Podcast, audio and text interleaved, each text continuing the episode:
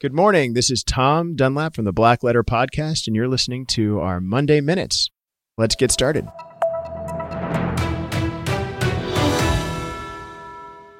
Today, we're going to briefly talk about the new Biden administration's proposal for estate taxes. And why are we talking about this? Because it's kind of a big deal. And on the Black Letter podcast, we try to talk about everything.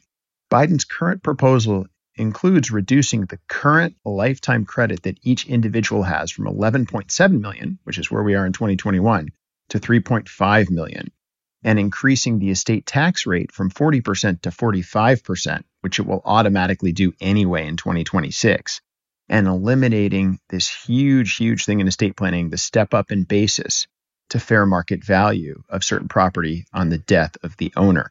And if those things go away, if you have an estate between you and your wife that's worth more than 3.5 million, you could be subject to tax. The other thing to know is that in 2026, this current huge single exemption you have of 11.7 million per individual, that automatically reverts to 5.49 million. So if you die with a $6 million estate and you plan on dying after 2026, you've got to do some estate planning now.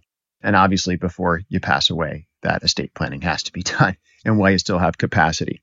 So I think these are really important things to consider. There's a lot of things under the TCJA, which is the Tax Cuts and Jobs Act, that uh, you can use right now in 2021. And there are a whole bunch of techniques that a high level complex estate planner can help you with. If your estate's less than 3 million right now or less than 3.5 million right now, do you have to worry?